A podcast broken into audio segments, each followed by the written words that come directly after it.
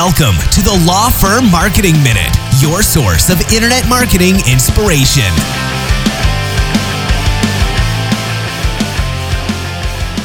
Welcome to the Law Firm Marketing Minute. I'm your host, John Henson, and this week I'm going to talk to you about where you find your clients, you know, and this could be, you know, the physical or the the digital space. Um, you know, let's start with kind of the physical spaces, you know, because that can really that there's that's more spread out you know, you know, based on what your practice area is. You know, you know, I know a lot of personal injury attorneys, um, criminal defense attorneys.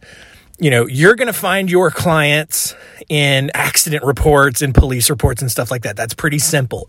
But what about family law attorneys, uh, tax attorneys, bankruptcy attorneys, business attorneys, stuff like that? You know, business attorneys, you know, local chamber of commerce, entrepreneurial organizations, stuff like that also kind of you know you know pretty simple um, to a degree. Where it gets a little bit uh, more spread out and dispersed is family law, bankruptcy, estate planning. You know the these practice areas that are a little bit more general in nature in terms of who you may actually end up uh, targeting, and so you know knowing where those people kind of hang out are normally spending their time is a great way for you to focus your marketing and target your marketing. Um, you know, I mean, I've seen, you know, it used to be in the old days, you know, you throw a billboard up or you put an ad in the yellow pages or the phone book or whatever. Um, I don't know that those are necessarily the most effective forms of marketing anymore. I feel pretty strongly that the yellow pages are not the best way to market. I mean, the yellow pages are essentially um, what Google is today. Um, whereas, you know, Billboard, that might be a little more effective, but you're really limiting, uh, you know, who you're targeting based on where that billboard is. Um, I've seen ads on park benches and shopping carts at the grocery store, stuff like that. Um, that might work. Uh, I don't. I don't have a lot of data to show how effective stuff, stuff like that is. Uh, mainly because it's just really hard to track physical advertising unless you're putting a specific URL on that ad, and then people are going to that. But even then, that's still pretty difficult to to measure. So think about where your uh, target ideal client is is going on a day-to-day basis you know? Where do they shop? Where do they go eat? And i'm not saying you go put ads in those places but knowing that at least can help you figure out how to structure your message. You know maybe where you can at least start building some sort of presence. So what do, what do I mean by that? You know, if you're if you're dealing with a lot of families in suburban areas, maybe your office is closer to that suburban area than uh, you know some of your other competitors. If your, you know, obviously on the other hand, if most of your clients are downtown white collar people, your office is going to be downtown. You know, stuff like that. It's a lot bigger picture stuff when you're talking about, you know, figuring out where your ideal client exists in the physical world. Now, when we get into the digital world, it's it's a lot more it's a lot easier. So, when it comes to social media, that's going to be kind of where you're going to focus the most.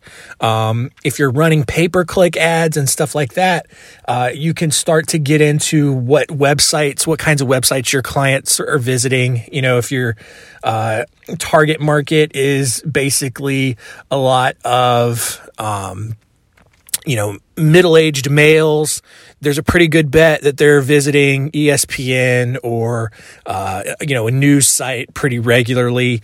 If it's females, you know, maybe you try to figure out a way to, um, get on, you know, home and garden websites or, uh, you know, Pinterest type websites, stuff like that, you know, depending on what your ideal client's interests are. Um, and then on social media, you got you really have two main players. You have Facebook and LinkedIn. Our social media service includes Twitter in this. Twitter, at least in today's world, is more of a news and information hub. There's you're not gonna um, you're not going to get a ton of engagement. Um, and if you look at a lot of Twitter comment threads, it's not a lot of productive conversation. But Twitter can still be an important tool for your law firm in that authority building environment. Um, you know, putting your firm there as a piece of trusted, as a source of trusted information uh, is still valuable. Um, but it's not probably the one you focus on. Instead, it comes down to Facebook and LinkedIn. You should definitely have a presence on both, but where you're going to find the most success depends on where your ideal clients are. So again, it goes back to, you know, who your target demographic is. You know, if you're dealing with a lot of uh, business professionals, white collar people, business owners, entrepreneurs, stuff like that, you're probably going to find more success on LinkedIn. Um, pretty much everything else is going to be on Facebook. And when I say success, I pretty much mean you're going to find the most top of mind awareness. You're going to find the most people who um, will see your content and have your content be relevant to them. Um, so that's, you know, I'm not saying you're going to get a bunch of clients from social media. That's absolutely not what I'm saying at all. Um, social media, uh, at least still, is not a um, a huge lead generation platform for attorneys and any marketing company that says otherwise, uh, I would be very wary of that.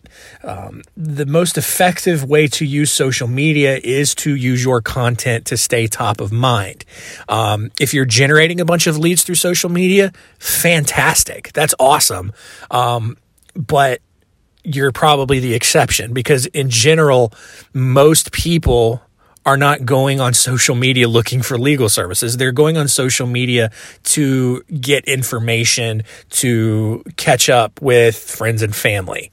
That's it. So you're not friends and family to 98% of these people, but you are information. And that's where you can get ahead of your competition is by putting out good information. And that goes back to the kind of the message we've been uh, preaching over the last several months is that content is super important and evergreen content is super important. So that's where you're, that's what you're doing on Facebook or LinkedIn or whatever. And doing that, you are targeting specifically, especially on Facebook, you have to then target your demographic, whether they're, uh, you know, whatever their age range is, whatever their interest is. Facebook allows you to get creepily, if that's a word, uh, on a very creepy level, very specific as to who you want to target. Now, I don't suggest getting super specific because it limits the number of people that will see your content, but I still recommend figuring out a, a sort of uh, broad, in broad strokes, who your audience is and what they're into, age range, even location, stuff like that. Um, and just start boosting that's what it's called on Facebook at least start boosting that content to those people getting those eyeballs on that content it's not you know, unlike LinkedIn, where all of your connections will see your content, assuming they're logging in and looking at their feed every day, Facebook doesn't do that. They limit that stuff. And so boosting, you know, even if it's just a dollar a post, which is going to be more than enough, puts that content in front of people.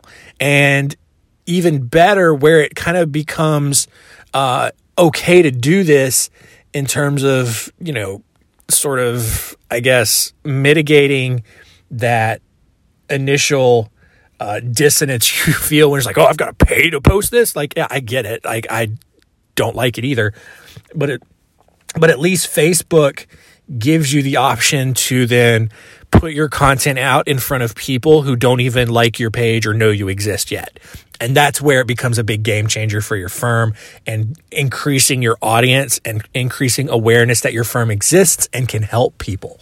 So, if you haven't been doing this, I highly recommend uh, figuring out where your target audience hangs out.